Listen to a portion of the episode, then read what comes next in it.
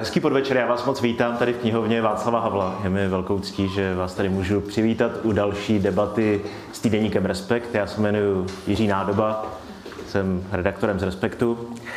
Eh, moc vítám naše dva hosty, jsem moc rád, že přijali moje pozvání. Eh, je tady Daniel Minich, eh, výkonný ředitel ekonomického institutu CERGE a člen Národní ekonomické rady vlády a sboru poradců premiéra Petra Fialy a David Marek, eh, ekonom společnosti Deloitte a eh, také člen Národní ekonomické rady vlády a poradce prezidenta Petra Pavla. Eh, oba jsou to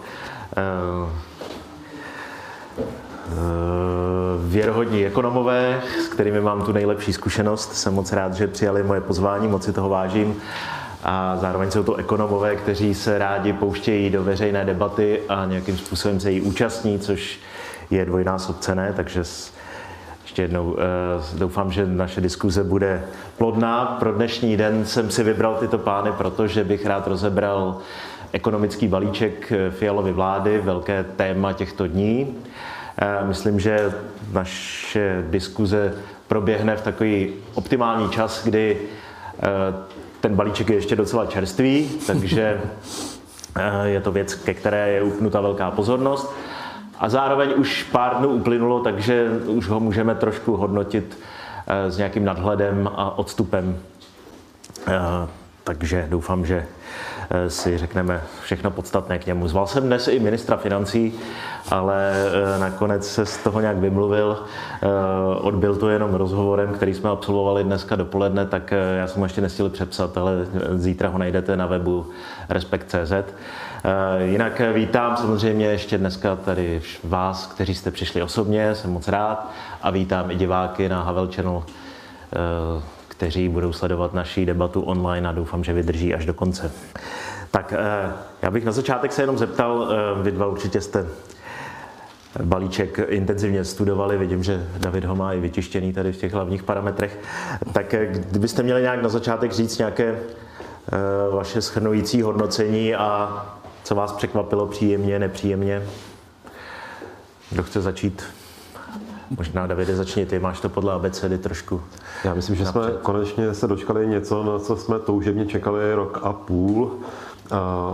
Je potřeba, pokud bychom to měl, to měl schrnout do jedné věty, tak ohodnotit pozitivně úsilí vlády, že se začala stavět čelem k problému, který je dnes mezi dvěma hlavními problémy české ekonomiky. Tím prvním já za ten první považuji inflaci, za ten druhý považuji veřejné finance a jejich stav.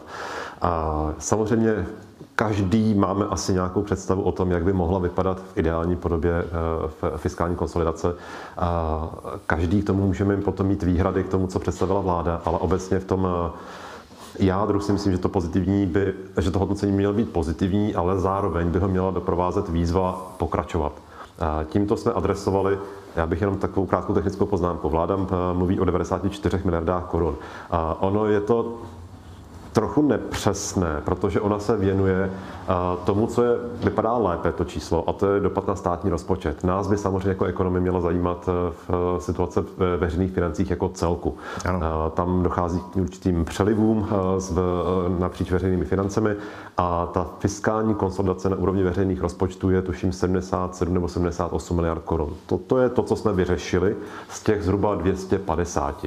Mm-hmm. Já když jsem si dnes dopoledne aktualizoval eh, v náš vlastní model eh, pro veřejné finance České republiky, tak mi vycházelo strukturální saldo 220 až 230 miliard korun. Nemám do toho zahrnuty ty poslední výdaje, které se schvalovaly, to znamená armáda a školství. Tudíž bychom byli odhadem na nějakých 250 miliardách korun, a my jsme z toho adresovali zhruba 80, 170 nám zbývá. Takže a, a, Chválím vládu za to, že se postavila k problému, který jsme dlouho odkládali a zároveň bych ji rád vyzval k tomu, aby strojnásobila svoje úsilí. Jo, výborně. Já jenom, než ještě dám slovo, tak upřesním, strukturální schodek je, jestli to řeknu správně, to, co eh, vzniká jako nový dluh bez ohledu na to, jak se zrovna ekonomicky vedeme, jestli je válka nebo nějaké jiné eh, okamžité anomálie, ale prostě to, co si sebou neseme. A, ano, je to tak. Vezme se ty, ta hrubá čísla veřejných financí a, a potom se v, odhadne vliv okamžité ekonomické situace, toho stavu v hospodářském cyklu, ve kterém jsme, zvlášť na výdaje, zvlášť na příjmy, ideálně i po jednotlivých dílčích položkách, odečtou se některé jiné mimořádnosti a tak nás vznikne to strukturální saldo, jak si správně pojmenoval, to je to saldo, které tady bude, ať už je zima nebo eh, léto, ať už je recese nebo eh, je konjunktura, ať už je válka nebo není válka. To je něco, co tady prostě máme někde ve sklepě, ať se děje, co se děje. Eh, takže, Dane, souhlasíš, že plus za body za snahu a provedení my se tady asi dnes, dneska s Davidem moc hádat nebudeme, to předem varu, že si asi saka necháme na sobě, to jsme se shodli. Ale uvidíme, třeba se něco najde. A já mám pár věcí na doplnění. A když se podíváme na tu sestavu, podle toho, jak to počítáme, 50 víc nebo méně změn, tak dominantně jde o parametrické změny. Dalo se říct, škrtem pera se dá někde změnit parametr v zákoně nebo nějaká dotace a tak dále. Určitě nejde Nevím, jestli bych tam našel nějakou systémovou strukturální reformu, která by změnila neefektivní systém fungování čehokoliv, což jsou věci pro český stát, státní zprávu se ukazuje nebývalé eh, složité, náročné a vláda vlastně ani za těch šest měsíců se k tomu nedostala. Trvalo to 6 měsíců, to je docela dobrý vědět. My s Nervem jsme přišli s tím návrhem, eh, myslím, 2. listopadu. Zadání jsme si trochu dali sami, svý jsme o něj požádali vládu někdy v létě loni. Takže jo, začátek eh, listopadu, dneska přibližně 6 měsíců. A mm, v podstatě se vyřešil za 6 měsíců problém se zrušením superhrubé mzdy. Jo. Dokonce teď David říkal, že vlastně ani to ne, protože superhrubá mzda připravila státní rozpočet o 100 miliard přibližně. Jo. Takže škrt pera v parlamentu, kdy to bylo v roce 2021 nebo tak nějak 20. 20, 20 no. A teď jsme to řešili 6 měsíců. A, a už ke konci otázka zůstává v vzduchu, co dál, co teda ty další roky, teda de, eh, třikrát větší strukturální deficit, než kolik se podařilo vymyslet a jak to bolelo když to řeknu jednoduše.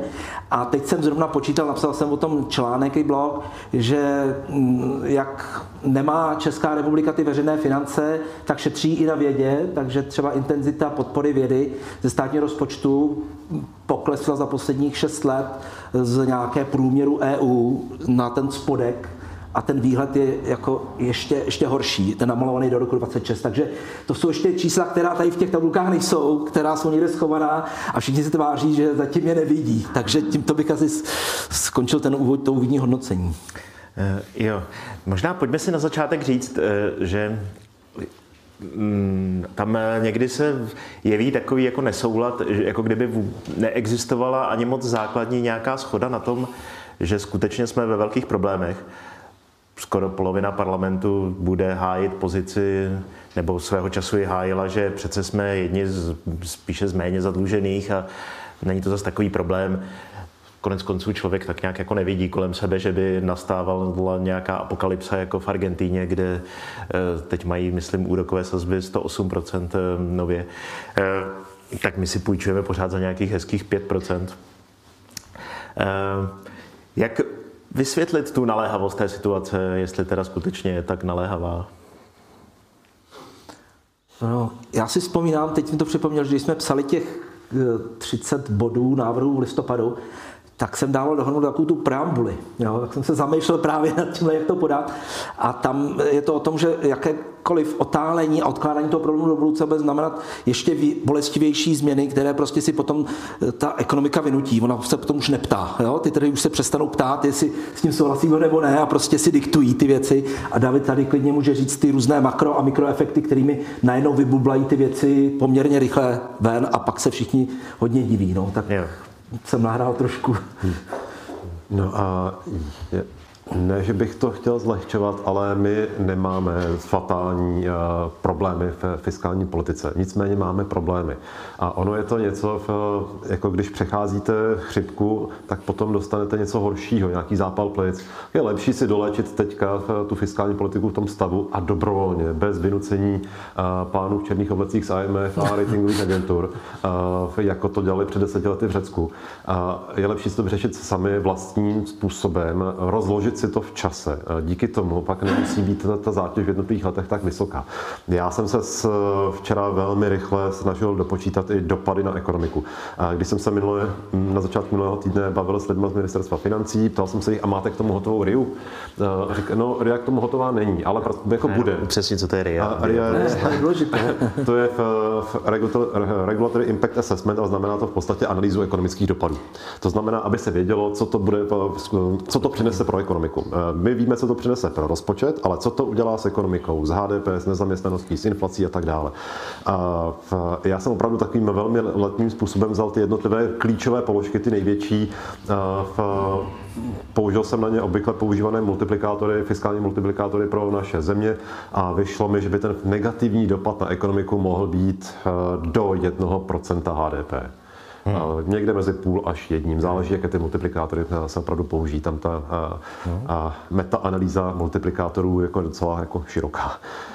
Nebo to spektrum je široké. No a, to je hodně nebo málo? Nebo... To je právě ještě, si myslím, docela snesitelné. To je díky tomu, že my to opravdu můžeme rozložit na tři roky. Kdybychom to udělali celé v jednom roce, tak to není do 1%, ale může to být až do 3% hrubého domácího produktu. A vzhledem k tomu, že většina prognóz pro letošní rok se pohybuje, pro příští rok kolem 2%, tak by to znamenalo recesi. Hmm. Pravděpodobně. Ale protože to neděláme pod tlakem finančních trhů, pod tlakem ratingových agentur, tak to můžeme rozložit. To je ten komfort, který teď máme. Když to budeme dalších deset let valit před sebou, tak už ho mít nebudeme a budeme tady mít velkou fiskální konsolidaci s velkou recesí. Teď můžeme mít jenom zpomalení růstu ekonomiky a můžeme to rozložit na více kroků. Já. Ještě než se pustíme do těch jednotlivých uh, komponent, tak uh, uh, my jsme na začátku mluvili o těch ohromujících číslech. Eh, každoroční deficity v řádech stovek miliard. V podstatě to dneska vychází jedna miliarda denně.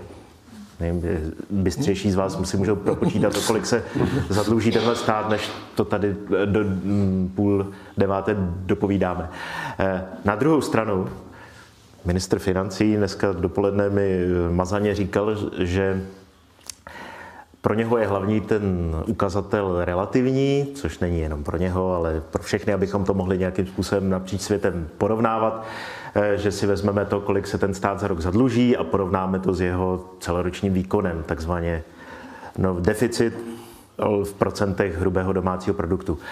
A jim to na těch financích vychází docela dobře, že se dostaneme pod 2% příští rok za celé veřejné finance, což je vlastně Eh, mezinárodně to docela slušný výsledek. Takže eh, dá se to brát tak, že díky tomu, že hrubý domácí produkce nafoukl skrze inflaci, tak eh, ten deficit zůstal stejný, takže díky inflaci už není tak velký.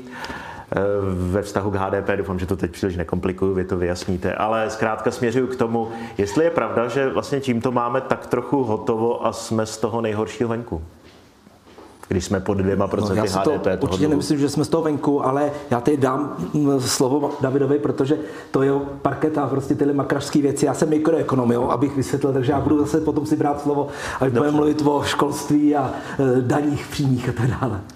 Je pravda, že inflace je přítel eh, dlužníků a nepřítel věřitelů. V našem případě je to přítel vlády a nepřítel nás všech, protože nám se snížila životní úroveň každému asi docela znatelně kvůli inflaci v posledních dvou letech, eh, zatímco když bude brát poměrové ukazatele vůči HDP, nominálnímu HDP, kde se ta inflace projevila, tak samozřejmě tam to vládě eh, hraje do karet. To pomáhá mm. snižovat všechny ukazatele, které jsou relativní vůči hrubému domácímu produktu. A nicméně i přesto, pokud máte schodky přes 3% hrubého domácího produktu, eh, tak eh, je dobré ten problém řešit a nespolehat na že to za nás vyřeší jenom inflace. A ona totiž kvůli inflaci dochází k tomu, že se stále více eh, používá indexace. A to nejenom v soukromém sektoru, ale i na úrovni vlády. A já když teď poslouchám, že vláda chce navázat v valorizaci nejenom důchodu, ale dalších parametrů v důchodu na nějaké pevné pravidlo, tak si říkám opatrně. Opatrně s tím, ono je to no. záměrně dobře, když ta vláda má nějakou diskreci a když nemusí reagovat po každé, protože teď eh, k čemu tím mířím? Ona totiž, pokud takto zafixuje všechno vůči inflaci, tak pak už se stane eh, inflace její nepřítel. A pak se totiž začne zvyšovat kvůli inflaci i ta výdajová stránka poměrně zásadním způsobem a ten problém se bude řešit hůře. A takže s tou indexací opatrně a hrači mít uh, rozumné vlády, které jednou za dva, tři roky zhodnotí ten parametr, ať už se jedná parametr sociální politiky nebo fiskální politiky, a, potom ho změnit, než mít všechno napevno navázané na inflaci. Uh-huh. Tady malinko tohle doplním trošku polem z druhé strany, argument proti. Uh, ta, ta indexace automatická v podstatě zbavuje vlády nutnosti permanentně se zabývat tím, co zvýší, nezvýší a zbavuje tu politiku těch hádek. Jo, a mají, jako by řekl ty politici, čas na jiný, smysluplnější věci. Teď to vidíme pořád permanentně se bere řeč, jestli tohle indexovat, neindexovat, jestli počkat, zapomenout na to. Pak vyletí rodičovská obrovským způsobem, způsobí to obrovský zmatky. Pak se to zase čtyři roky nechá, zapomene se. Jo.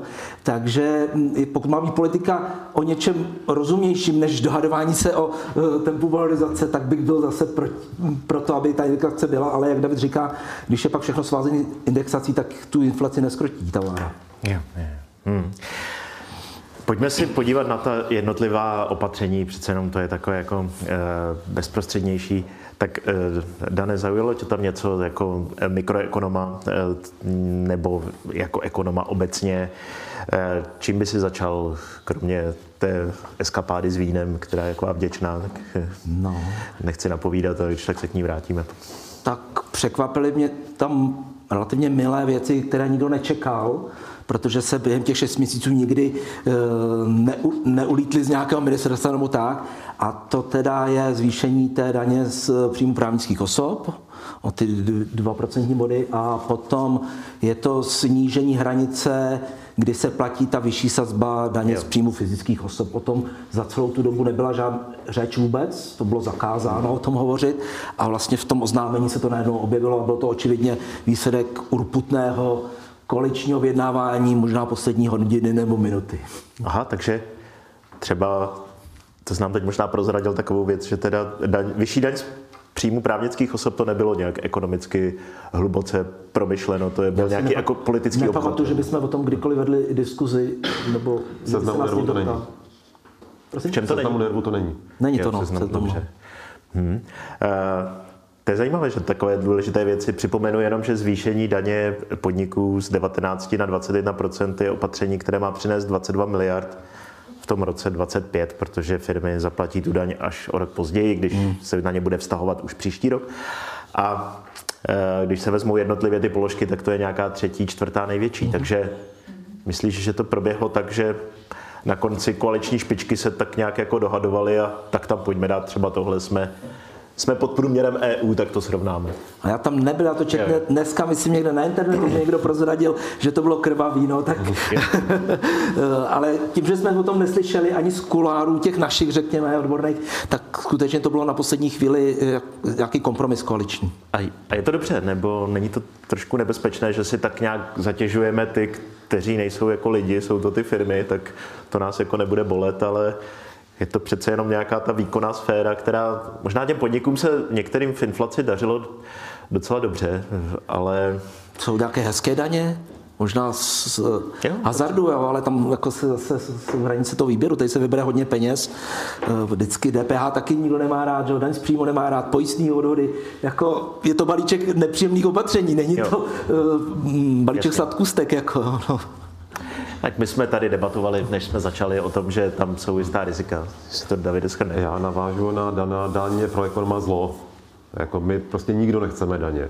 Ale je to nutné zlo, protože máme taky druhou stranu rozpočtu a tu musíme z něčeho financovat. Ale když už si vybíráme zlo, tak eh, bychom měli vybírat i s ohledem na ekonomické efekty eh, a některé to zlo je větší a některé je menší.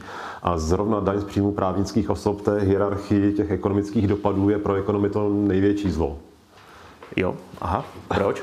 Protože v, když to přeženete, prostě, tak ty firmy prostě můžou ty zisky se snažit přesouvat někam jinam, nebo svoji aktivitu někam úplně jinam. Uh-huh. A, a já když to zobecním, aby to bylo srozumitelné pro všechny, ono je totiž velmi, jako ten zásadní rozdíl mezi dvěma typy daní je to, jestli daníte ekonomickou aktivitu, a nebo jestli daníte už něco potom. A když daníte ekonomickou aktivitu, to jsou ty přímé daně, to, co platíme my ze mzdy, to, co platí firmy ze svého zisku, a, tak vás naštvou a když vás naštvou moc, tak tu firmu odvedete někam jinam, anebo prostě když jste třeba nízkopříjmový zaměstnanec, tak půjdete radši na pracák, vezmete si v přídavky v nezaměstnanosti, příspěvek na bydlení, přídavky na děti, otevřete si plechovku piva a budete se dívat na hokej. Uh-huh. Prostě má to i nějaké ekonomické dopady. Když mi někdo zdaní to pivo, větší daní na pivo, tak já nedám výpověď. Akorát si nekoupím dvě piva, ale jedno pivo. A to je ten rozdíl v těch ekonomických efektech, když to vysvětlím jednoduše. A proto máme my jako ekonomové radši ty nepřímé daně nebo majetkové daně, protože ty nás sice naštvou, ale neuděláme nic. Maximálně uděláme něco bez svůj vlastní prospěch. Nebudeme chodit do herny, nebudeme kupovat tolik alkoholu, nebudeme eh, konzumovat tolik tabáku. Když to, když eh, nám ty peníze vláda sebere přes ty přímé daně, tak nás taky naštve a ještě navíc můžeme udělat nějakou akci, která se té vládě a té ekonomice líbit nemusí. Tak když jsme u těch přímých daní ještě, tak eh, byla velká diskuze o tom, konec konců jsme to nakousli už tady, eh, že když končila vláda Andreje Babiše uprostřed pandemie, nebo skoro končila, tak eh, v takové prazvláštní koalici společně s ODS a SPD prosadili velké snížení přímých daní, těch, co platíme všichni ze mzdy. A e, zdůvodnění bylo, že to je jenom na dva roky takové dočasné opatření, abychom si ulevili v tom náročném covidu. Nakonec toho zůstalo trvalé opatření, občanská demokratická strana si na něm trvá, Uh, jestli jsem to správně pochopil, tak, tak nějak bylo naznačeno hned na začátku, že sice jste to z nervu navrhovali, ale že o tom se raději bavit nebudeme. ODS to řekla naplno i všude v médiích, takže asi z toho ani nešlo moc couvat. Uh, teď teda nastalo taková maličká korekce, že se zavedla Snížil se práh, od kterého se zdaňují příjmy 23% místo 15%, ale jinak máme dál rovnou 15% daň sníženou po tom rušení superhrubé mzdy. A e, ta vláda se tváří jako, že vlastně takhle je to v pořádku, abychom zaváděli nějakou takzvanou progresi, kdy ti, co vydělávají třeba víc, tak z toho vyššího výdělku by odváděli vyšší sazbu, tak to e, z nějakého důvodu není v souladu tady s tím, jak si tahle ta vláda představuje, um, představuje fungování. Není tohle nějaký zakopaný pes, nějaká chyba? A pokud ano, já myslím, že ano, tak eh, proč se vlastně u ní takhle jako zasekáváme a eh, proč tenhle problém jako nejsme schopni vyřešit tím, že se to vrátí zpátky? Tak já se ještě vrátím k tomu covidu. Tehdy to nedávalo to snížení e, velký smysl, protože to je daň ovládaná na příjmy a střední a vyšší příjmy. A takže to mělo pomoct těm, kteří ty příjmy měli. Jo? To nebyli lidi, kteří neměli práci, ztratili příjem z podnikání. Prostě to byli lidi, kteří byli v pohodě během toho covidu a těm se snížily daně v podstatě. Jo? Mhm. Zároveň ti lidé neměli jak ty peníze utratit. To znamená, schovali si je a jak to COVID opadl, tak je začali, začali utrácet. Takže část té současné inflace je způsobena i tímhle tím krokem. Takže to sociálně to nedávalo, nedávalo žádný smysl, fiskálně to způsobil obrovský problém a způsobil to i velkou inflaci. A teď se můžeme vrátit k tomu, kde jsme, že máme teda obrovsky vysoké přímé daně, když do ní zahrneme pojistné odvody. A zatímco ta daň z příjmu má nějaký nezdanitelný základ a teprve potom vám lehce začne růstat daň a není vysoká, taky se není moc nevybere, když se řekne celkově, tak máme obrovské sociální odvody placené obzvláště zaměstnavatelem, které platí, když to řeknu zjednodušeně, každý, ať bere málo nebo hodně. Takže každý i postižený, nevzdělaný, znevýhodněný, na částečný platí z každé koruny téměř to samé, jako ten, kdo vydělává strašně moc. Dokonce tam jsou ještě fixní odvody některé, které znamenají, že vlastně ten člověk z toho svého malého příjmu zaplatí hodně. Takže to je ten náš problém a my se z něho nedokážeme dostat, protože nemáme ochotu převést to zdanění do jiných oblastí daní. Takže tady bojujeme Není to takové kupování voličů, tak jako... doplnil Dana, on ten systém dokonce u toho sociálního pojištění je dokonce mírně degresivní. Díky stropům na sociální pojištění, což se, pak dorovna, což se pak dohánělo právě tou jo, jo. daní v 21, eh, respektive teď teda těch 23%, tak to už se doháněla, narovnávala ta křivka, by nebyla je nejvyšší příjmu degresivní, proto máme dvě sazby, ne protože bychom chtěli, aby sama daň z příjmu fyzických osob byla progresivní, ona jenom koriguje tu degresi u sociálního pojištění. No a to je právě to zvláštní, proč se nám to tady v Česku a vůbec i v některých jiných zemích kolem nás tak líbí, zatímco v západní Evropě nebo v těch státech, ke kterými se chceme někdy porovnávat, tak tam to vůbec zvykem není. V té poslední zprávě OECD je takový pěkný graf, jestli jste to hezky viděli, a vy jste na to dělali spoustu průzkumů v CERG, že je to prostě nezvyk mít jednu sazbu na všechny příjmy až do nekonečna skoro. Tak ehm, co nás na tom tak fascinuje? Možná jednu takovou zajímavou věc, ten náš důchodový systém, ta původní myšlenka byla, že bude plně financován z těch povinných odvodů na sociální pojištění, protože průběžný tak ono to ideálně nejde, protože prostě ty výběry ne, neladí s těmi, s těmi vydáními, ale především odbory a další sociální demokracie a tak dále trvali na tom, že ty odvody, na ty se nesmí šáhnout, na tu výši odvodů, že není možno to například převést do daně z příjmu nebo do jiných daní, protože se panicky báli o tom, že by vlastně na ty důchody nebyly peníze. Jo. A víme, že ve většině těch vlád někdo z této eh, sociální demokracie byl, takže tomu bránil, takže máme vysoké vlastně zdanění práce abychom měli jakousi pocit jistoty, že teda budeme mít na ty důchody z toho, co se vybere. Hmm. Politická ekonomie, není to ekonomie, jo, jo, jo. to politická ekonomie. Uh, no. Chtěl jsi něco dodat k anomálii no, naší no, ono, nulové progrese? Nebo? Primárně to nastavení té progrese uh, uh, není jenom o té sazbě daně, nebo o sazbách daní, ono se té progrese dá dosáhnout uh, taky slevami na daních nebo daňový odpočty, tam se to jako ta křivka u nás není úplně plochá. Ona tam jako mírná progrese je. Uh, v, další poznámka k tomu je, že uh, je u nás pak u těch opravdu nízkopříjmových k zamyšlení, zda nezavést vlastně tu negativní slevu na daní do nějakého daňového bonusu, aby opravdu potom to bylo jakoby lépe zacílené, jako vlastně ta Tahle ta část fiskální politiky už eh, se vlastně prolíná do sociální politiky. Takže tady tím parametrem by se tomu možná trošku pomohlo. My, když eh, jsme volali po těch eh, adresných eh, opatřeních, což vláda nevyslyšela, ona má ráda ta plošná opatření, eh, vys ten přídavek, eh, který dostali skoro všechny rodiny v loňském roce, cenové stropy a tak dále. Cenové stropy zatím stále tuším nějakých 30 miliard korun, možná budou stát, jestli, jestli to bude letos pod 50, tak to bude úspěch. Každopádně bavíme se o vysokých penězích. A teď eh, možná schválně zkusit typnout, kolik my dáme na těch opravdu adresných sociálních dávkách, což jsou dvě, příspěvek na bydlení a přídavky na děti. Kolik ročně na tyto dvě hlavní sociální dávky eh, dáváme ze státního rozpočtu? Tak já nevím, já nechám snad typovat publikum. Já typuju sedm třeba dohromady. Čeho, procent?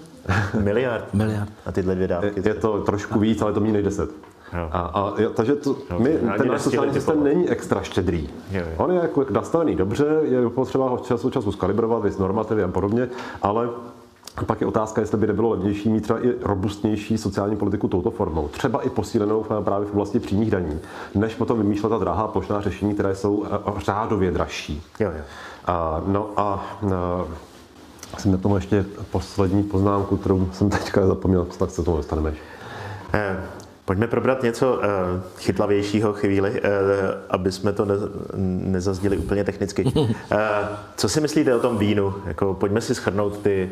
Nalíme si čistého vína. Nalíme ano, nalíme si čistého vína ohledně zdanění vína a těch argumentů, které jakože teda měly sloužit. Minister financí ráno mi říkal, že nedokáže vyvinout žádný racionální argument, proč to takhle je, tak se z toho tak vyzul.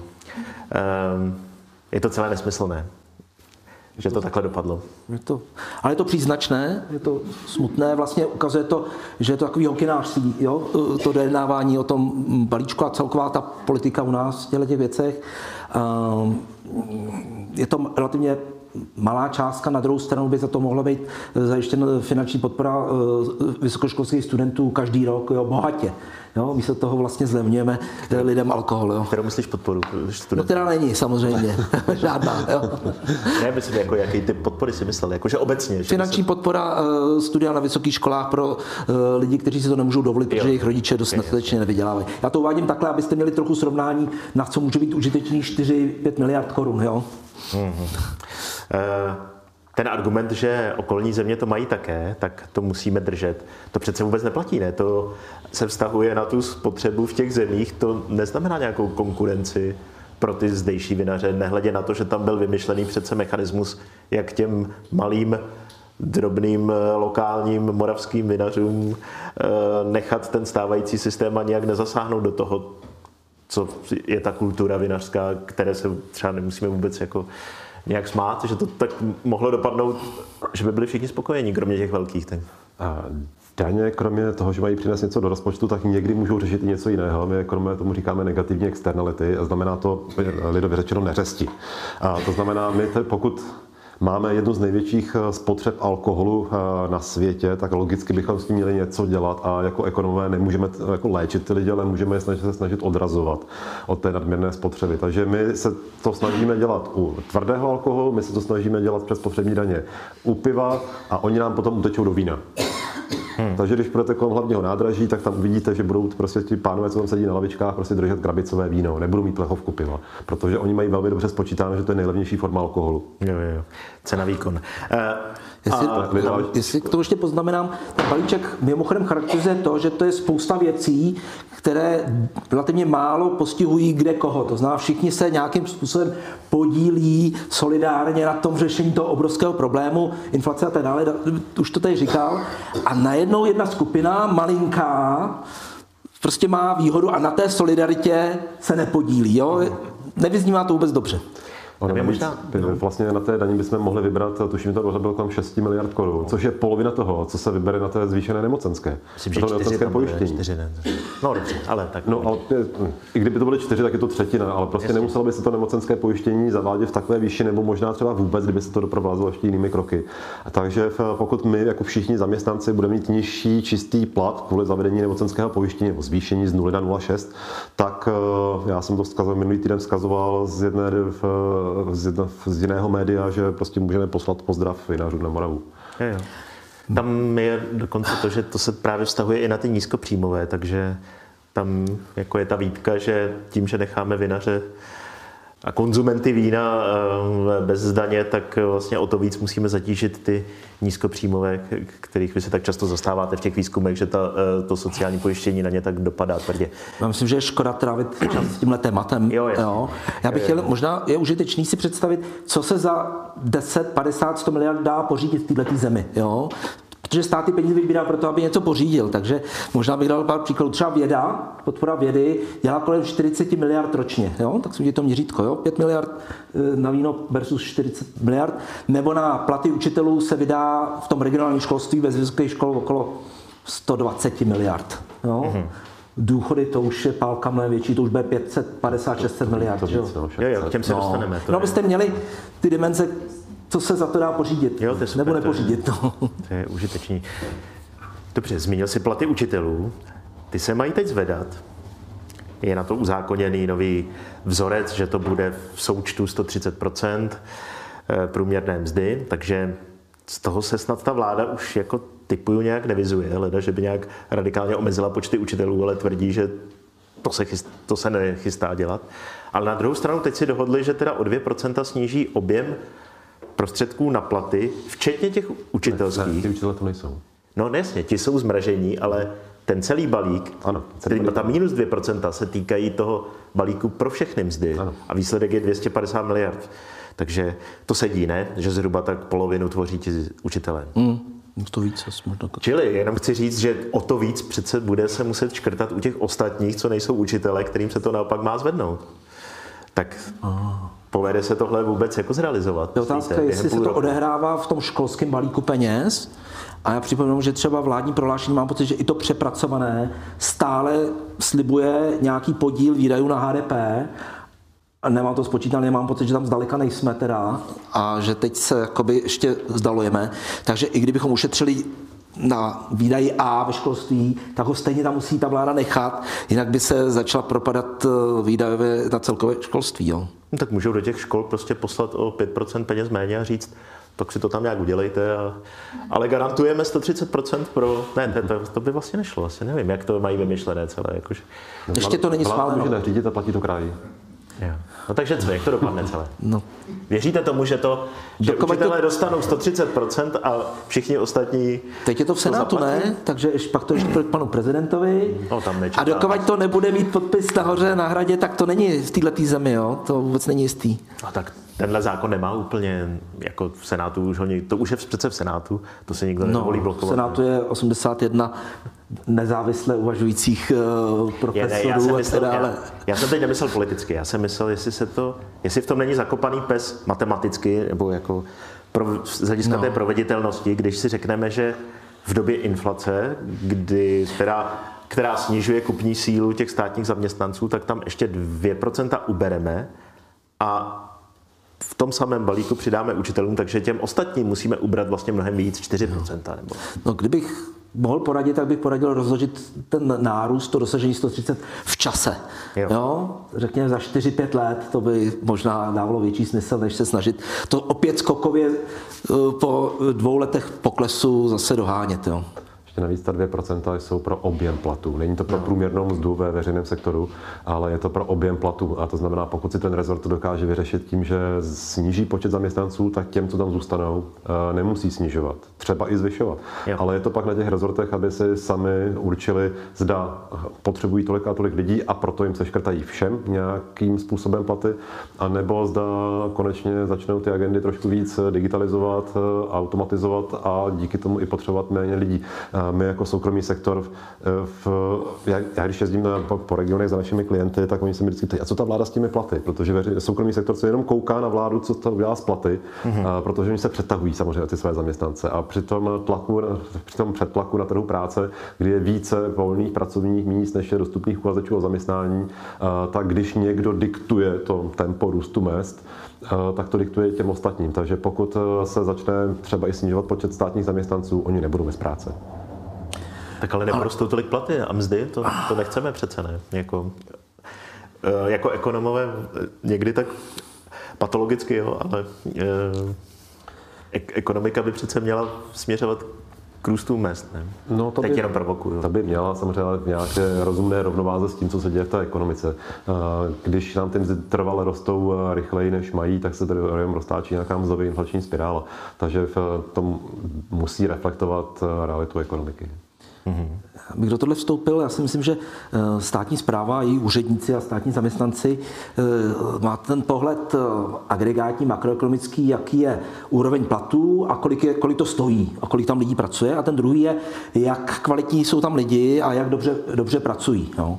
A ono se klidně může stát, když budeme příliš šetřit na, na mzdách, v tom smyslu, že prostě mzdu necháme klesnout, tak ty lepší odejdou a ten zbytek, od kterého čekáme, že bude ty strukturální reformy v tom příští kole, tak ten je neudělá. Jo? My víme, jak je těžký dneska uh, přesvědčit ten státní aparát, aby připravil strukturální reformy a to tam ještě ty dobří jsou, takže já bych byl velice opatrný. A ono vůbec není jednoduchý pro toho ministra jako manažera, který tam přijde, často ani neví, jak to funguje, protože tam prostě nikdy nebyl. Pro ně je to černá skřínka a vlastně i pro ty náměstky, i pro ty zavedený často to ministerstvo je černá skřínka, kdy není známo ani pořádně, jaký agendy všechny se dělají, kolik všech institucí pod tím ministerstvem je a jaký tam běží procesy. A teď vám řeknou, že máte zkrátit výdaje. Jo.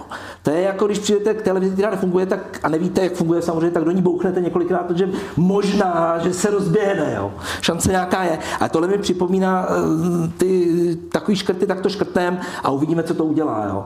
Ale ono to nejde dělat hned. No počkej, tak to ale to není úplně pozitivní hodnocení, jestli to teda připodobně. No proto taky ty škrty jsou malý a ne, nejasný, protože za tu krátkou dobu nikdo nebyl schopen zmapovat procesy a agendy na to, aby mezi nimi vytipoval ty, které se dají zoptimalizovat nebo zkrátit. Jo. To by mělo být v nějakém druhém kole, ale tam je potřeba nastartovat ty procesy, které otevř, nasvítějí tu černou schránku, která to dneska je. Pro, o dotacích nemluvím, to jsem ještě nechal stranou, to je další černá schránka, která... Hmm, potřeba ty náměstky namotivovat, že jejich odměny budou záviset na tom, kolik se škrtají. Hmm, no. Eh, ty dotace, já nevím, jestli eh, k tomu dokážeme říct něco. Eh, tam je háček trošku v tom, že je to celé shrnuté v tom materiálu na půl stránky. Z toho je, půlku té půlky tvoří takový hezký barevný graf, který jenom opakuje to, co je na tom zbylém prostoru. A ti ministři vlastně říkají, že přesně ještě nevědí, kde to vezmou a že navzájem při jejich komunikaci je vidět, že jeden říká, že se seškrtají výdaje na fotovoltaiku a druhý v tu chvíli v televizi říká, že o tom neví. Tak Tady asi se nedobereme žádného výsledku, musíme čekat, co přes to léto vymyslí, ne? To je úplně stejné, jako říkal Dan, u těch eh, celkových objemů platů ve veřejném sektoru. Řekne se zhora nějaké číslo a pak to teda aparáte proved nějak, to je to to samé. Tady se vyplivlo kolik 46 eh, miliard korun snížení dotací a teď na posledních dnech a hodinách jako vyplouvá na povrch, že něco je vlastně jenom návrat eh, toho, co se platilo dříve, a něco, že se prostě rozhodilo mezi rezorty, aniž by to mělo nějaký klíč, takže teď, teď je jako druhá fáze, na kterou se každý politik musí připravit, bude ta rezistence. Rezistence, která z jednotlivých rezortů bude přicházet. Tohle to nejde seškrtat, pane ministře, to opravdu nejde. Mm-hmm. A mhm. teď je tady od toho minister financí, říká, ale jde, ale jde, ale jde. Uh, a jít, teď, teď, teď se ukáže ta politická odvaha. Napsat číslo na papír není odvážné, jo, jo. ale dosáhnout toho čísla, to bude chtít odvahu. Já se snaž, pokusím do té debaty vnést nějaké nové myšlenky. Jo. To, to je skvělé. V Česku No, nové, no tak... Ne, já... Ne, já Posoudíte, jo? Říkej, jo, jo. A šéf Národního kontrolního úřadu to pomenoval, že jsme se stali zemí žijící z dotací nebo prostě předotovanou zemí. Chtěl tím říct, že těch dotačních titulů a jednotlivých dotací je extrémní a velký počet, jde tam velký obrovský množství peněz, ty dotace jsou často velice malé, možná 80 dotací jsou, uh, tvoří 20% těch peněz. Prostě je to uh, nepřehledný systém, do kterého nikdo neumí pořádně šáhnout a zároveň to bere obrovskou kapacitu uh, zaměstnanců, kteří, kteří je připravují, dohlíží na ně, kontrolují to, vymáhají. To je obrovská neviditelná armáda lidí, kteří musí na všech těch rezortech být, i ne na těch rezortech. Takže tam je velký potenciál zredukovat jak objem peněz, tak počet těch malých dotací, zredukovat počet těch úředníků, který řeší a převést, pokud ty peníze teda myslíme, že skutečně musí téct třeba do obcí na ten kanál nebo na ten chodník, tak to pustit do těch obcí formou rozpočtu určení daní, to znamená formulkou. Oni lepší vědí na ty vesnice, jako u nás třeba, já jsem zastupitel, že mnohem lepší víme, jakou dotaci potřebujeme, ale potřebujeme, nám někdo dělal výzvu, kde napíše, že kanál musí být 5 metrů od něčeho a e, z oceli tohoto typu. Jo. Takže to je reformní věc, systémová, ale na to musíte taky mít ty informace a odvahu, teda politickou bych řekl. No. Ale já teda, když taky zkusím vnést do debaty nějakou novou myšlenku, tak maličko mám, to na mě působí jako znepokojivě v tom směru, eh, jako kdyby se teda řeklo teď v květnu seškrtáme 46 miliard dotací, ale není zatím jako eh, to, že by se systémově principiálně hledalo jak celý ten systém, o kterým mluví NKU, vylepšit eh, a odbourat to, na co jsme si zvykli. Trošku mi to připomíná jako to s tou českou poštou, že taky se mohlo z začátku říct, hejte se, teď vás zbavíme toho, že musíte chodit na ty do těch front, budete to mít všechno digitálně a mimochodem, když teda nemusíte do těch front, tak některé ty pobočky zrušíme. A bylo to celé naopak. Ta vláda byla dotlačená do situace, že pošta bankrotuje, tak narychlo se škrtáme nějaké pobočky a pak ještě možná někdy to jako celé bude digitální. Ne, tak teď máme, teď máme problém se školama, s kapacitama uh, obrovský. On to zažívá teda jenom určitý segment společnosti, kteří mají zrovna no. děti. Já jsem teď v té šťastné situace, že děti už uh, mají dostudováno a vnoučata ještě nepřišly, jo, takže to prožívám čistě odborně, nikoliv uh, osobně. Ale je to strašný, co hm, si to pamatuju, prožívají. A ten stát selhal ve schopnosti hm, předvídat, řídit, usměrňovat, uh, rozmístit správně agendy od těch úrovních. A já jsem to říkal před chvilkou, prostě jde o kvalitu státního aparátu, kdo tam pracuje, tam pracují úředníci, nepracují tam třeba analytici, jo? Jo, no tak, aby se nám to úplně nerozpadlo. No tak, tak ne, ne, jako skončí tohle Ty se ptal ta... proč? Já ti říkám proč, jo, no. ne, Tak myslíte, že to jako má šanci dopadnout nějak smysluplně, nebo je to nějaký výstřel, jako který se za půl roku zeroduje do nějaké jako eh, do nějakého pseudořešení? Jako další kroky, jestli budu navazovat? Ne, Ty myslím, jestli se do to, co teď tady máme na papíře, jestli to povede k nějakému jako smysluplnému cíli. Mně přijde, že ta vláda do toho nainvestovala už tolik, že si nemůže jako dovolit to nedodat, ale... Asi jo, ne? No, asi ten, eh, to, co chybí, je, že kromě toho, že na papíře ze zhora napíšete, kolik by se mělo ušetřit, tak by měla zároveň probíhat i nějaká diskuze z dola, aby se mělo opravdu jít titul po titulu a říci, má smysl, nemá smysl. Pokud má smysl, můžeme alokovat maximálně tolik a tolik. Eh, mít tady stanovené nějaké priority. To je stejné jako s tím školstvím, s tou armádou, prostě to nemůže jít nahodile. Tady vedle toho, že se udělá nějaká analýza, potřebujeme snížit rozpočtový schodek o 240-250 miliard korun, korun, tak vedle toho musí jít analýza priorit. Co potřebujeme, abychom věděli, kolik případně musíme měnit na daních, aby jsme na to vybrali. Je naší prioritou školství? Ano, dobře, musíme tam přidat tolik a tolik armáda, ano, tolik a tolik věda a výzkum, tolik a tolik dotace, aha, tak asi ne, snížíme, ale teď teda dobře, titul, po titulu dotace eh, na, v tomto smyslu fotovoltaika dává smysl. Eh, já nevím, obecní kanál nedává smysl. A prostě teď je potřeba jít z dola. A ty, ty agendy by se měly potkat někde uprostřed. To znamená, tady je, ne, není možné jenom říct číslo na papíře, v kolik se seškrtá všem plošně, ale potřeba to teď uh, vlastně vyplnit. To jedno číslo vyplnit těmi spousty drobných čísel za ty jednotlivé dotace, protože ne, asi by nebylo úplně dobré vidět i ty užitečné děti s celou tou vaničkou některé ty dotace mají stále smysl.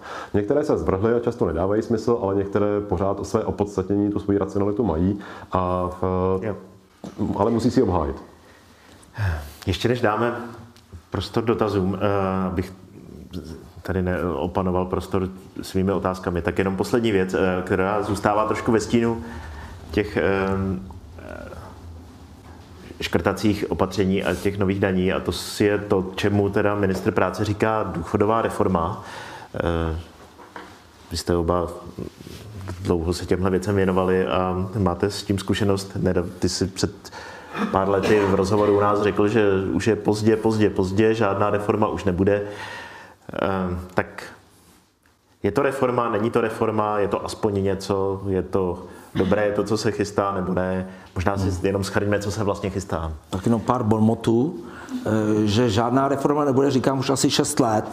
Už za jiný vlády jsem to říkal, protože už bylo vidět, že ta politická garnitura nemá sílu a odvahu.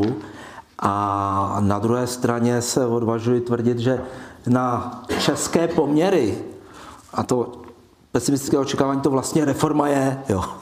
A, Možná ne s velkým R, ale s malým jo. Tak co se vlastně stane, jenom aby jsme, protože no. vidím v publiku pár uh, Částeč, diváků seniorního věku, tak no. určitě jsou zvědaví na to.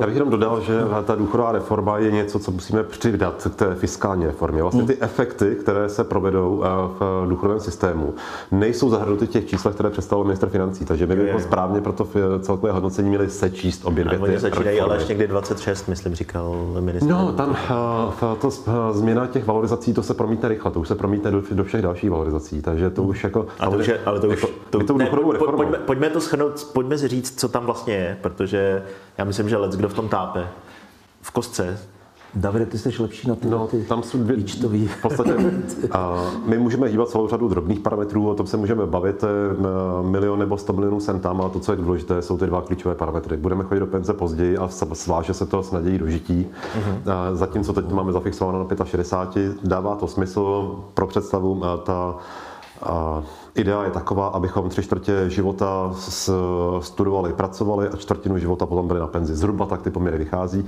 No a ten druhý klíčový parametr je skrotit náhradový poměr, to znamená relativně snížit penze vůči platům. My jsme ten náhradový poměr měli před dvěma lety na 40%. 40% byl, byla hodnota průměrného starobního důchodu vůči průměrné hrubé mzdě. Díky mimořádným valorizacím, které jsou navázány na inflaci, nám to vyskočilo v letošním roce na 50%. A tolik jsme měli naposled už v roce 1991 asi. A je to extrémně drahý důchodový systém. My já mám maminku v důchodu, přejí co nejvyšší důchod, ale prostě my na to nemáme, my si ty peníze půjčujeme. A my eh, bychom všichni rádi měli vyšší důchody a já si myslím, že to je nízké číslo 50%, ale prostě ani na to nemáme. A už tehdy, když se zaváděla eh, formulka pro valorizace, kdysi, kdysi hodně, hodně dávno, tak eh, si říkám, že tam seděl někdo velmi osvícený na tom ministerstvu, kdy nastavil to valorizační pravidlo na růst o inflaci a třetinu růstu reálných mest.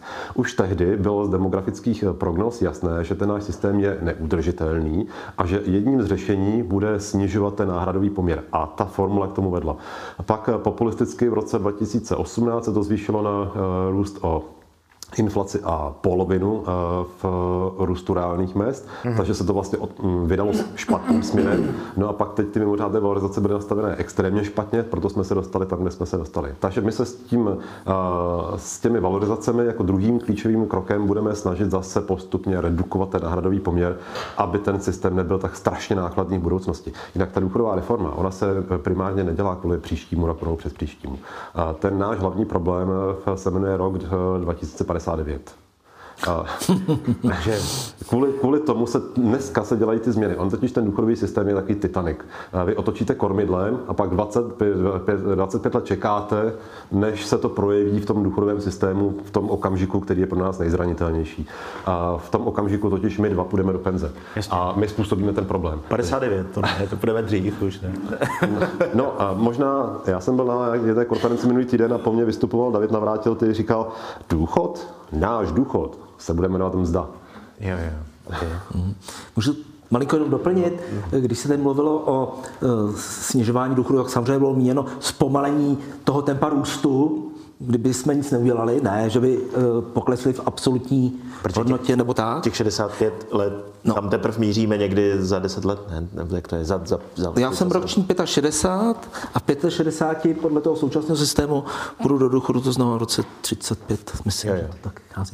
A druhou jsem chtěl věc ještě doplnit, že se má snižovat ten nově vypočtený důchod, těm nově, mm, ty, co nově požádají o důchod, tak, aby se postupně jim vlastně snížil oproti tomu, jak by jim rostl, kdyby se nic neudělalo. To je další způsob, jak se sníží ten poměr eh, důchodu k plat. Ale zároveň je tam zpomalení i té valorizace pro ty stávající. No, to je pro všechny. To je pro všechny, jo. ano. Uh, no, dobře, no, takže nic, když nic to... není příjemného, je tam všechno nepříjemný. No.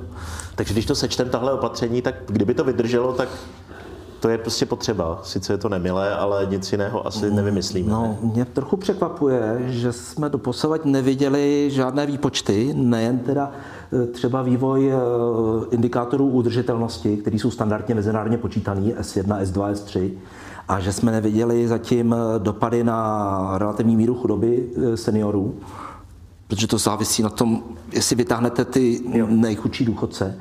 A víme, že tam je už v tom balíku velký počet těch OSVČ, takzvaných těch podnikatelů, kteří budou mít opravdu ten nízký důchod, takže hrozí, že jich bude hodně těch chudých a že tam není nic od té, zatím není nic o změně těch zásluhovosti v tom systému. Hmm. Jenom připomínám, že kdysi dávno ústavní soud rozhodl, že jakási změna tedejší je neústavní prostě protože to příliš snižovalo zásluhovost. Jo.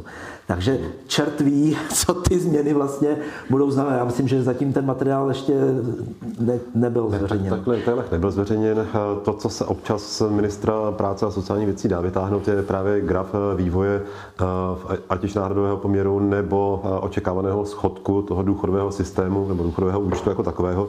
Eh, těmi opatřeními, které se přijaly, tak se to tuším srazí ten, ten to dno by mělo být na 7% ročně hrubého domácího produktu, deficit v tomto systému, a ta redukce jde na nějaké 3-4%. Takže my stejně přes ty všechny reformy počítáme s tím, že budeme dotovat ten důchodový systém z jiných daní, tak jako tak. Možná řekni, jestli to je hodně nebo málo, jo? s něčím to srovná, já sám. No, je, to, je, to, je to strašně moc. Jako ty, ty, ty, ty deficity, pokud za, za loňský rok byl schodek toho důchodového systému 80 miliard korun, tak pro ten rok 2059-2060 se počítá s nějakých 700 až 800 miliardami ročně. Tak. Jako v dnešních cenách. Jo. A to pořád ještě ty miliardy lidí nedokážou představit, že jo? Jako, jo? To, by se nešlo sem do místnosti, ale... No ne, tak to by nešlo ani, že? To by jako to je jenom hypotetická situace. To by nějak asi skolabovalo celé. Ne? Já myslím, že to, co se děje v Argentině, se taky lidi před deseti lety říkali, to je hypotetická situace. Že v Řecku v roce 2000 si taky říkali, to je hypotetická situace, že bychom jako zkrachovali. A zvláštní je, že v tom Řecku nebo v té Itálii třeba, že to tam celé pořád, konec konců i v té Argentíně, že to nakonec vždycky nějak funguje. Jako, v Řecku to funguje naprosto skvěle. Řecko teďka aspiruje na to, že dostane zpátky investiční rating, eh, protože to si překvapivě jako ty ty tvrdé reformy odehrálo. Společensky to eh, Řecko ustálo. A teď my, kdybychom měli tak dobře fungující státní finance jako v Řecku, což bych před deseti lety nikdy neřekl, tak si můžeme gratulovat. Aha, no výborně. Tak, eh, My máme pro, pro zajímavost náš výhled rating. Rating je eh, známka hodnocení jako důvěryhodnosti, eh, vlastně schopnosti splácet z dané vlády své závazky.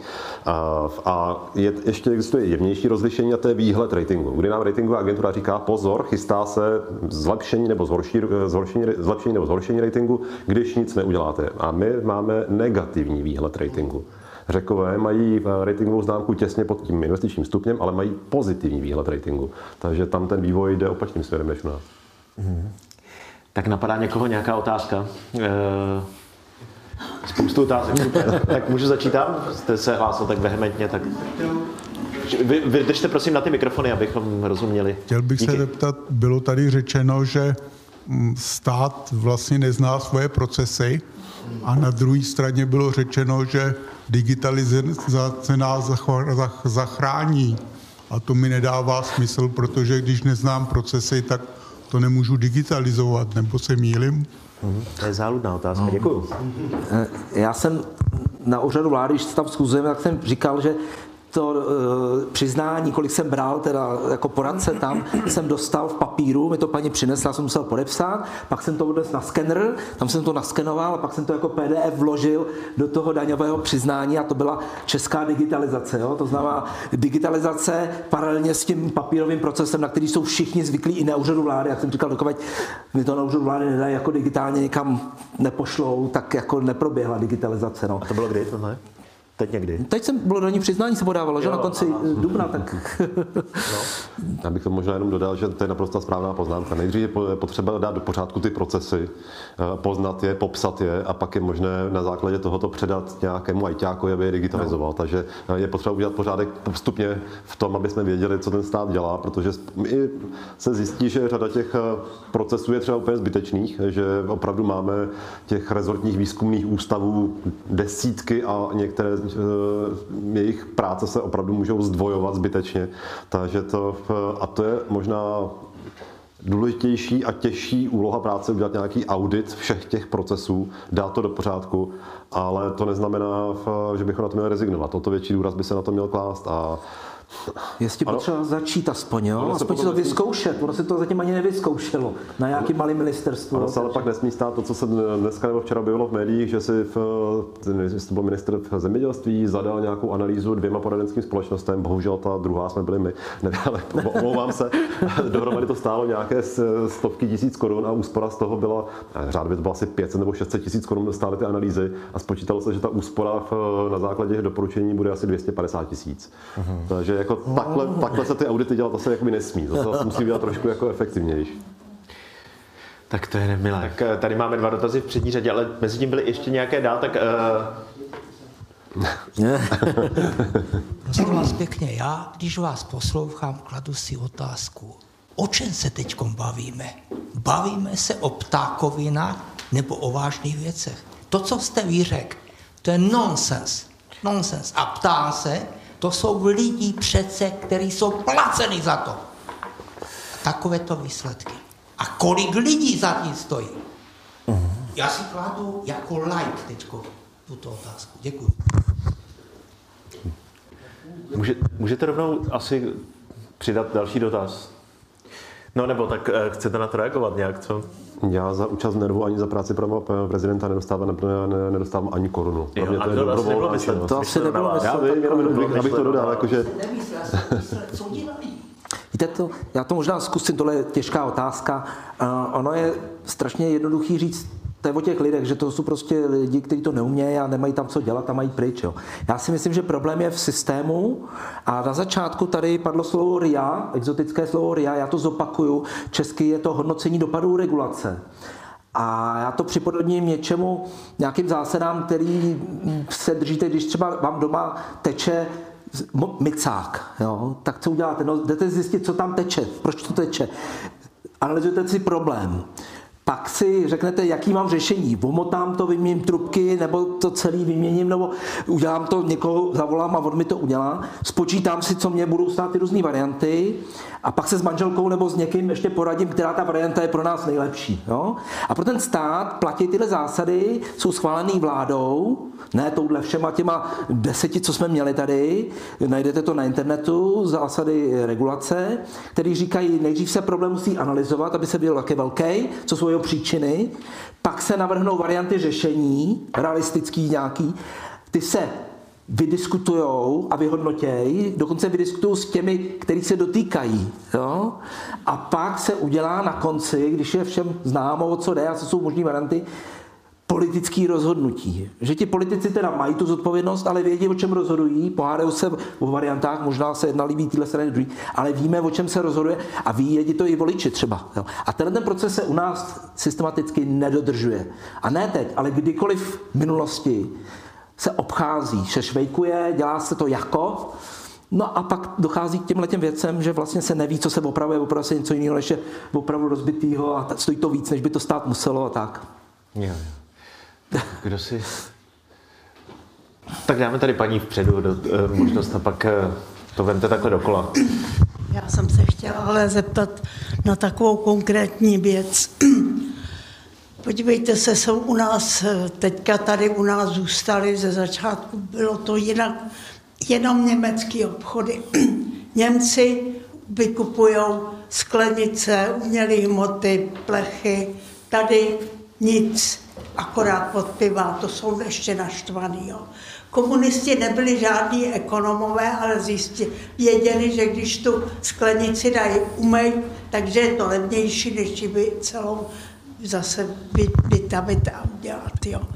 Řekněte mi, prosím vás, proč u nás tady jeďte přes Čechy a u každého skoro velkého města mají postavenou ještě ty překladové věci. Jeďte do Německa, kde to tam je, není. V Rakousku taky ne, v Polsku taky ne. Jak je to možné, že oni mají tyhle ty výhody a, a vykupovat budou až v roce 1925? Uh, no. Ale to jsou proto třeba, tady jste mluvili o vínu, ale proto to víno je drahý, protože ten vinař musí koupit tu flašku, dneska už skoro za 20 a musí si ji teda započítat, protože jim nebude dávat. Uh, tak teď nevím, jestli... No, Tohle mi připadá na téma příštího je, je, besedy tady, jo? Recyklace a třídění a uh, udržitelného hospodářství teda. Myslím, že bylo je, je to hodně věcí, jo, najednou. Je jenom zase na nás, na, na, na, na nás, který tady chodíme. Podívejte se, jak to teď vypadá. Pošta skončila a jsou ty uh, do boxy a co je tady těch ple, uh, od těch eh, pa, papírových obalů, těch, to se všude válí. Vy asi nechodíte pěšky teda. No tak digitalizace to snad spraví, nevím, no, eh, papírové obaly. Ne. Já jsem teď kvitoval, že i ty německé obchody začaly vykupovat ty obaly, ale to už jsme teď eh, někde jinde. Tak zkusme tamhle pána. Na tohle si musíme pozvat nějaké speciální... Na tohle nejsem odborník teda, no. Dobrý den. Já bych asi odešel od těch jednotlivostí, od toho vína a placení, zákonem stanovených platů pro určitý malý segment vysokoškoláků a, a takovéto věci. Ale spíš by mě zajímal váš názor na mm, na to, že poměrně značná část těch eh, navrhovaných zásahů směřuje na tu aktivní složku, produktivní složku ekonomie, tedy na osoby samostatně výdělečně činné a e, firmy. Um, já chci opravdu vidět teda zvýšený výběr ze zvýšené daně právnických osob o 22 miliard. Na to se podívám. Hmm. Obávám se, že to dopadne stejně jako se Staňurovým odhadem výběru z windfall tax u bank. Jo? 60 miliard versus nula. Jo? Um, takže tam, já si myslím, že to nebude o 22 víc, ale bude to o něco méně. Um, mějme na paměti, že třeba Maďarsko má 9%, jo? ne 22, 21. Jo? A z pohledu řekněme třeba nějakého vzdálenějšího západního investora rozdíl mezi Maďarskem a Českem je nula. Jo? Takže tam to asi bude velice závažné. Takže jak to vidíte vy tady v tom? Opravdu ta ekonomika teda vzkvete podle vás tady po těch zásazích? Podle mě ne. Já bych eh, vás jenom doplnil v tom, že pro toho z západoevropského nebo amerického investora eh, není jenom důležitý rozdíl 9 versus 21, ale bude to i 19 ve Slovensku, 19 v Polsku versus 21. Při těch nízkých maržích i, te, i ty 2% body už můžou být dost. A proto jsem říkal, že tady bychom opravdu měli být opatrní a s touto daní pracovat až na jednom z posledních příček možností té fiskální konsolidace. Proto pro mě je daleko nepochopitelnější, proč si nevybereme těch 5-6 z toho vína a radši riskujeme toho, těch 20, hypotetických 22, které tam, které tam být nemusí. Ono nemusí to o to, že ty firmy budou odcházet, ale prostě můžou být můžou některé z těch výrob... ty naše firmy jsou součástí většinou nějakých komplexních eh, výrobních řetězců. A prostě v rámci těch řetězců není problém část té produkce prostě posouvat mezi zeměmi. A prostě pokud u nás, typicky v automotiv sektoru, prostě když eh, se u nás dělají motory, převodovky a montáž, tak se prostě u nás nechá jenom ta montáž. Ty motory a převodovky se udělají někde jinde, kde to zdanění těch výroby motorů a převodovek bude nižší. Takže i v rámci těch eh, řetězců prostě je možné posouvat eh, tu výrobní aktivitu eh, za, za, nižšími, země, za nižšími daněmi a já jsem poukazoval na to, že mi nepřijde správné to porovnávat s průměrem Evropské unie. My nejsme konkurence vůči španělské automobilce, my jsme konkurence vůči slovenské automobilce, vůči maďarské automobilce. A tam s váma naprosto souhlasím, proto bych tady studaní byl fakt opatrný. Hmm. A na druhou stranu, jako, jak jste říkali předtím, my ty peníze někde vybrat musíme, jsme prostě miliarda v mínusu každý den, tak eh, pokud Jo, jako... Další věc, kde jsme zbytečně přišli o peníze, eh, byla pro mě 12% nepochopitelná snížená sazba DPH. Proč? My, já jsem to propočítával ještě předtím, než to udělali. Kdyby jsme to, pokud jsme nechtěli, mně to přijde, velmi podobné tomu, co jsme udělali se zrušením superhrubé mzdy jenom v menším měřítku. Yeah. My jsme taky u té superhrubé mzdy očekávali, že to bude fiskálně neutrální operace jenom technického rázu. Tady jsem čekal, že to bude něco podobného, že ta sazba bude 13 nebo že jí dají 14% a vyberou zhruba 10 miliard navíc, že si trošku pomůžou hmm. někde jinde. Ale proč 12? Jak na to přišli? Proč si sami? Když snižujeme rozpočtový schodek, podrazíme příjem z daně, která je relativně ekonomicky ne, ne tolik škodlivá, jako třeba ta daň z příjmu právnických osob. Argumentace tím, že to podpoří inflaci, jenomže tohle bychom dělali až v příštím roce, kdy doufejme, už ta inflace bude znatelně nižší. Hmm. Takže to taky tak úplně neplatí. A nebo jsme to mohli udělat teď kvůli inflaci aspoň neutrální, inflačně a fiskálně. A říci, že v roce 2025, protože ten návrh je na dva roky, že to zvýšíme, že teď to bude 13 a další rok to bude třeba 14. Ale zas, to jsou víno, DPH, prostě nepochopitelné kroky a proti tomu potom krok, který je, je jednoznačně ekonomicky negativní a který prostě my tam eh, dáme za 22 miliard. No, rozumím, to jsou zajímavé souvislosti, trošku znepokojí. S tím, že jsme na začátku začali, že... A ještě navíc v noviny, časopisy, knihy. To, to, eh, mě, když mi volala novinářka z hospodářských novin, říkala, no my od příštího týdne asi budeme vydávat každý den časopis hospodářské noviny. Já jsem říkal, ne, vydávejte knížku, každý den novou knihu hospodářské noviny, to máte 0% DPH. Ale to, to prý úplně nejde, no. Jako takhle to by. To byla legrace samozřejmě, ale vy, vy jste z té snížené sazby zůstali, takže to je... No, no to tak možná nedopadne. Dneska minister financí vyhrožoval, že jestli na to se budou kumulovat ty stížnosti, takže Jestli budete moc kritičtí. Takže budou všichni za 1,20 a bude klid. A tam je teda, ono to vypadá, že jsme nějací lobbysti za náš jako biznis, ale ten na, my to hodnotíme jako, že ta vláda vyhlásila souboj s dezinformacemi, ale všemi možnými kroky Eh, ta kvalitní média, která s dezinformacemi opravdu bojují, tak mi moc nepomáhá. No, ale tak... Já myslím, že byste všichni, kdo mají konflikt zájmu, měli krotit, případně ho především oznámit. Jo. Já ho oznám. Protože zpravidla se ozývají pouze ti, kteří mají velice silný konflikt zájmu. Jo.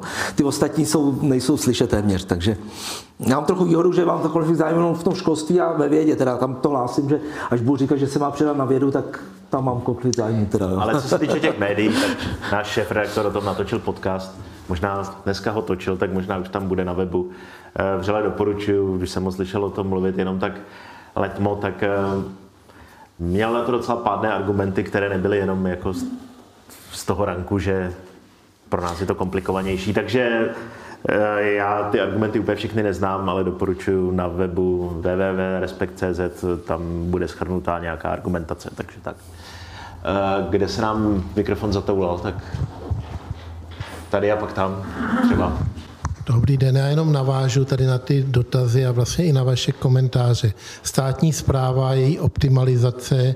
Nejprve jsem dělal 10 let v bance, potom na v jednom velkém státním úřadu. Banka si mohla dovolit koupit datový sklad, data warehouse na klíč, samozřejmě určit k tomu podmínky a říct takhle a takhle to bude, tohle a tohle chceme. Byl to samozřejmě lopotný proces, ale začalo to fungovat k tomu, aby teda měla vyšší zisk. Ten státní úřad zjistil, no jo, ale ono to stojí strašně moc peněz. Takže přišla renomovaná firma, která, jak se říká hezky česky, začala olizovat těm pracovníkům mozky, aby zjistila, jak ty procesy fungují. To trvalo dva, tři roky, pak udělala prezentaci a když jsem se jako šťouravý matematik chtěl dozvědět, co vlastně v té prezentaci je, aby se to dalo zvětšit, tak nakonec tam byl jakýsi black box, jakože, protože to to při té podrobné analýze se stejně nedozvěděli. No proč? Protože ti lidé, kteří to měli popsat, jim samozřejmě došlo, že se jedná jim o jejich místa. Takže to know-how, i když bylo mikro know-how, tak radši drželi u sebe. A, ale bez toho, jako bez toho jejich mikro know-how se nedal složit ten celek. Takže ten vnitřní odpor tam samozřejmě taky existuje. Jo. Takže já myslím, že to znáte, že tady popisuju skutečnost. A kdybyste ještě mohli, pokud teda včas dovolí, se nějak zmínit o, té, o splátkách toho, nebo splátkách našeho dluhu, že jak se říká obsluha státního dluhu, dluhu, protože tam vlastně platíme ty úroky a co nás to vlastně ročně stojí. Jinak teda jsem jednoduše spočítal, že ty dvě hodiny jsou zhruba 83,3 desetiny milionů korun. Děkuji vám. Miliardy možná. Ne. Ne, ne, ne. Hodiny. No, no, Miliarda je to za den, tak to by... No, to je za den, jo, no, jsme skončili to. No, státního dluhu. Uh, no, já myslím, že těm procesům v, k tomu se dá říci, že je k zamyšlení, co všechno vlastně eh, ten stát eh, jako musí dělat a má dělat. Eh, takový ten nejflagrantnější případ je, jestli stát jako musí vařit pivo. Jo, to, to, je, to je jako jeden z, z ukázek. Ale další věc je, opravdu všechny ty procesy, které dělá stát, musí dělat stát, nemůže dělat nakonec soukromý sektor. Na co mířím konkrétně? Identita občana. Eh, když dneska chcete používat digitální nástroje, dostat se ke státní správě, eh, tak eh, nejjednodušší cesta je použít aplikaci mobilní bankovnictví že v podstatě banky vyrobily něco, co může používat stát k tomu, aby mohl používat nějak nebo nabízet nějaké služby, protože ten jeho nástroj přišel podstatně později a nebyl tak zabezpečený a prostě dalo se to, když to řeknu ošklivě, outsourcovat na, na soukromý sektor. A tady se můžeme zamyslet i v dalších oblastech, jestli všechny ty agendy Česká pošta, české dráhy. Hmm. Takové ty případy a samozřejmě ty jednotlivé úřady, ty ministerstva, jestli některé z těch věcí nedokáže dělat ten soukromý sektor efektivněji. Pracoval jste v bance, tak jako víte, že pokud tam jde ty soukromé peníze, tak prostě tam se ty procesy nastaví, protože jsou peníze až na prvním místě a musí to fungovat. Prostě musí. Když to v té státní správě to nemusí fungovat. Může si to tajit. To... Hmm máme nadnárodní, nadnárodní evropské úřady a ty potom říkají to vlastně, jak to mají dělat ty je, lokální úřady. Je, je. Pardon. Dobrý. Ještě tam byl drobný dotaz na tu splátku dluhu, tak... Eh, Obsluha státního dluhu nás přijde asi 80 miliard korun ročně. Samozřejmě, když rostou úrokové sazby nebo výnosy státních dluhopisů, eh, tak je to dražší. No a samozřejmě s tím, jak se zvyšuje hodnota toho dluhu, tak se točíte ve spirále. Takže prostě dokud my nezatočíme s tím deficitem, tak se nám ten problém o to víc, vlastně každý rok to bude o něco těžší, protože to musíte přihodit ty úroky, které k tomu ještě přidáváme. To je ten problém, na kterém potom v posledku skončí eh, eh, eh, všechny země, které došly k nějaké formě státního bankrotu, protože prostě potom už ta splátka toho dluhu byla taková, že už se všichni začali bát půjčovat dále na, splát, na, na, na obsluhu toho dluhu, že nevěřili, že ty peníze někdy dostanou zpátky. Takže tohle to je vlastně alfa a omega, když se počítá něco, čemu se říká v, v dlouhodobá fiskální udržitelnost, tak vy jenom počítáte to, jestli ta trajektorie toho dluhu v relaci vývoje ekonomiky eh, roste nade všechny meze, nebo roste, ale konverguje k nějaké hodnotě, anebo klesá. Vy potřebujete minimálně, vy dokonce ani nemusíte mít vyrovnané státní finance. Vám se může stát, že můžete mít i e, nějaký primární rozpočtový deficit, to znamená mít nějaký schodek každý rok, ale přesto při určité e, konstelaci inflace, růstu ekonomiky a úrokových sazeb můžete konvergovat k nějaké hodnotě. Třeba to může být k 80%, ale víte, že prostě máte to nastavené, že to neroste nade všechny meze. My teď jsme v situaci, kdy ta, pokud bychom vzali ty předpokládané parametry ekonomiky, které jsem zmínil, tak a rozkreslili si nějakou prognózu vývoje dluhu, tak ta křivka je konvexní a roste na všechny meze. A to je ten důvod, proč děláme tohleto. No ale ano, a teď nám říkají, že až to uděláme, tak budeme mít schodek veřejných financí pod 2% HDP, což vypadá Tak jako... tu křivku jenom lehce, prostě lehce zmírníme, ale ještě pořád ji neotočíme do konkávního tvaru. No. No dobře. Hmm. Já mám rád to srovnání. David říkal 80 miliard, jo? Hmm. Ten, ročně ten stát dá za to, že má půjčeno vlastně. Tak to jsou podle mě dva rozpočty na podporu eh, vzdělávání na vysokých školách českých. Jo? A já nevím, za uh, pět let při tom současné trajektorii se to může zvýšit na 120. Jo? To znamená další vysokoškolský rozpočet a my se tady hádáme každý rok, jestli přidáme vysokým školám jednu, dvě miliardy. A jestli, jo, takže to jsou ty dimenze. Jo. Dneska vyšel žebříček hodnocení no, eh, vysokých no. škol. Nejlepší česká vysoká škola je Univerzita Karlova na 238. místě a klesá. No, podívejte se, kolik má Dánsko nebo Holandsko, Belgie. Jo? 10, 8, 10 před touhle naší nejlepší univerzitou. No. My jsme tady slyšeli, že vlastně nějaké strukturální reformy jsou v podstatě utopie, protože není vůle ani ambice asi v politické garnituře, ani v té lepší části politické garnitury. Nemluvě o tom, že i kdyby se sepsali, tak asi není ten aparát státní úplně ready to implementovat.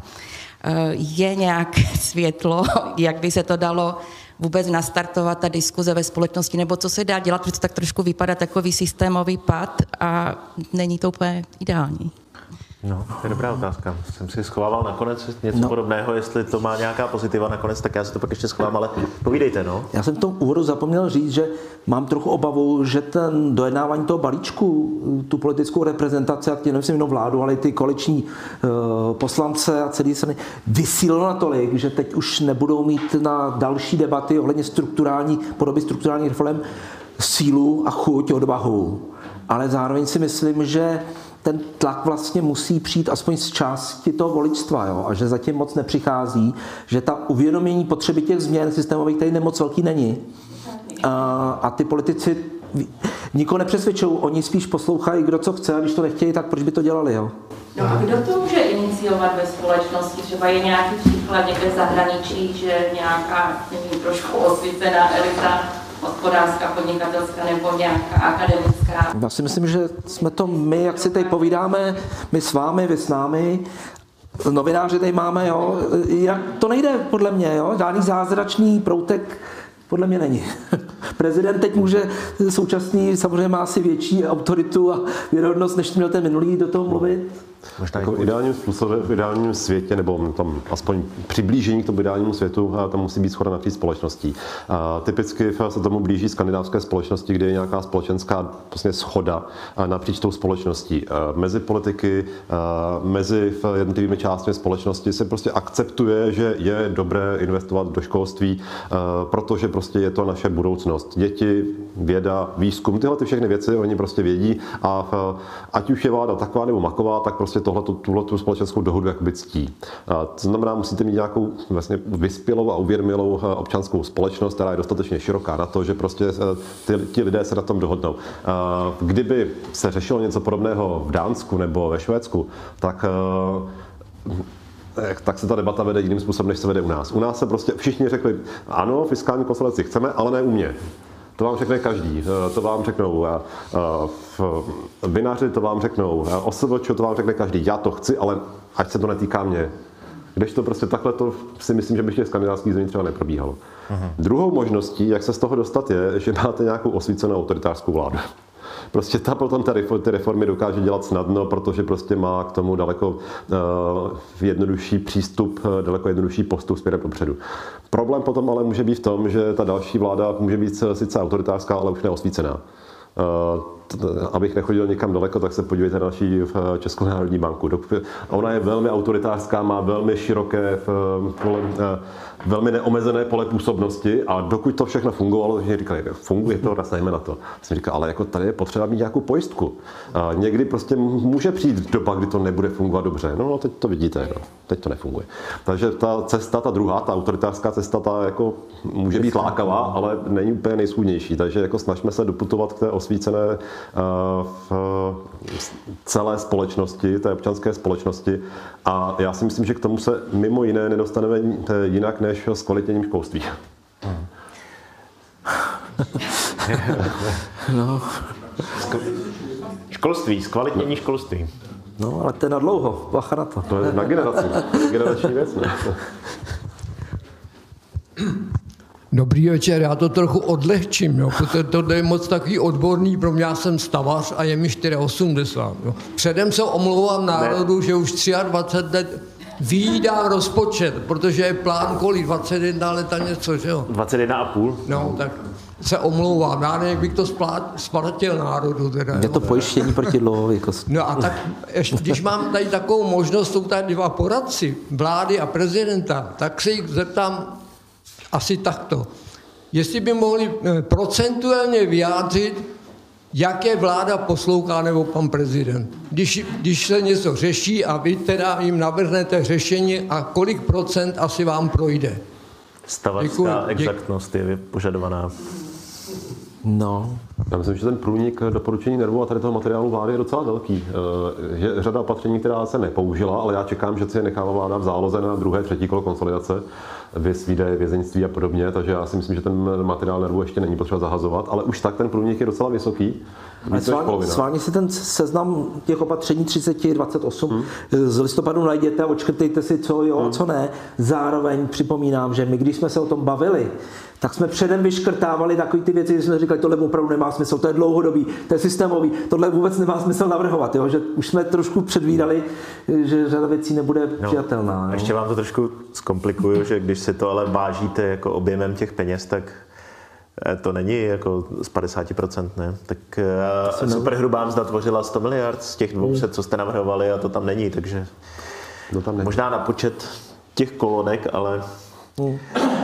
asi se to dalo udělat rozuměji. No lepší než nic? Jo, zase, ano, ne, k tomu jsem chtěl jako asi možná směřovat nějaký ten závěr, že vlastně, eh, když se to vezme relativně, tak ta vláda asi nemá úplně jako jednoduchou pozici v tom, že řeší válku, Jasně, na tu se dá svést cokoliv, ale ta ekonomická situace taky není úplně ideální a Oni do toho jdou s tím přece jenom, jako, že měli jsme tady i jiné vlády, které se tvářily, že peněz je dost a není problém jako rozdávat, hlavně když to přinese nějaké body a nakonec ta společnost to otočila tím směrem, kdy ta vláda, která teď chystá tyhle ty věci a možná nějak lopotně, chaoticky, neúplně dokonale, tak eh, eh, do toho jde s tím, že tohle jí přinese ty body, které pak ty volby vyhrajou příště.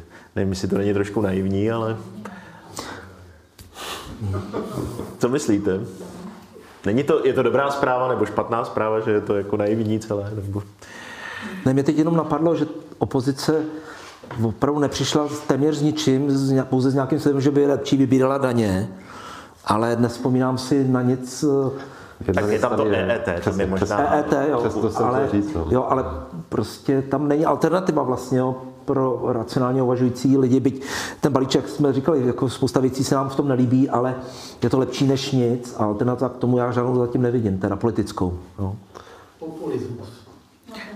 No. E, jako to riziko, že se zopakujeme, to, co už tady jednou bylo, kdy pánové Topolánek a Lousek jako seškrtali, dali do pořádku státní finance, taky ne ideálně. Tenkrát to dvojité V, ta druhá recese nebyla nezbytná, mhm. ale prostě eh, zpětně vidím, že ta kritika možná byla příliš tvrdá, protože oba dva pánové asi věděli, že když to neudělá najednou, takže prostě to rozplizne, neudělá se to, takže zaplať pán, že to udělali.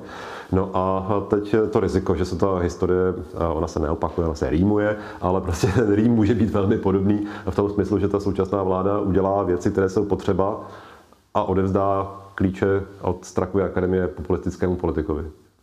A přitom by mohla ještě dva roky utrácet, ten systém by to vydržel zřejmě. Vydržel. A ještě uhrát jedny volby na základě nějakých populistických slibů, že žádné škrty nebudou. Jo? A tady zase na druhou stranu, abychom ji neomlouvali, tak já myslím, že vládu neomlouvá energetická krize, neomlouvá jí válka, neomlouvá jí doznívání pandemie. Ona šla do voleb s tím, že tyhle ty věci chce dělat. Měla to mm. prostě ve, všechny ty strany, eh, pěti koalice, mm. měly programové prohlášení více-méně. Mm. A tudíž já osobně jsem čekal, že, po, eh, že přijdou po volbách a začnou ty věci hned řešit, anebo že už budou mít rozpracovaná ta řešení. A že pak si jenom prostě pozvou odborníky, ať už to je NERV nebo rozpočtová rada nebo kdokoliv jiný, aby to dotáhli jakoby do konce. A vlastně my jsme, jak daleko jsme od voleb? Dva půl, ne, rok a půl. Mm-hmm. A objevuje se to až teď. Já, já. A to máme vlastně to není schválený, že To teprve se bude bojovat ve sněmovně, jo. Léto já takže, jo, a takže ona mohla eh, ta opatření začít v ideálním případě třeba platit už v letošním roce. Mohli jsme být hmm. na tu vládu až letos hmm. a příští rok, ale při parlamentní volbách už jsme na to mohli začít trošku zapomínat. Nevím, jestli by si byl teď poradcem prezidenta, kdyby to takhle udělali a začalo se o tom mluvit už někdy v prosinci a v lednu. Ten prezident za to nemůže, že jo? Ne, já vím, ale možná bychom si zvolili někoho jiného, ne? Oni bohužel tady ten argument, jak mi přijde trošku podpásový, ale velmi často ho od politiků slyším, jako vy nám tohleto podpořte, protože bez nás byste nebyl. A, takže my už jsme na tady to, to, to okopávání kotníku trošku zvyklí a říkáme jim, jako, jako ty věci jste si zavařili sami. Vy jsme mimořádná valorizace penzí. My, já jsem prezidentovi vzal poradce přímo pana Jurečky, který, říkal, který nám řekl na rovinu, já jsem to panu ministrovi říkal v květnu, v červnu loňského roku, začněte to dělat. Uh-huh. A oni si vzpomněli listopadu, aha, ale už je, už je jako předvolební v eh, kampaň prezidentské volby v plné proudu, tak teď už to udělat nemůžeme. Uh-huh. Proč to neudělali v červenci, v srpnu, kdy ještě vlastně eh, nebyla žádná kampaň. Takže tohleto okopávání kotníků ze strany vlády není úplně fér. Uh-huh.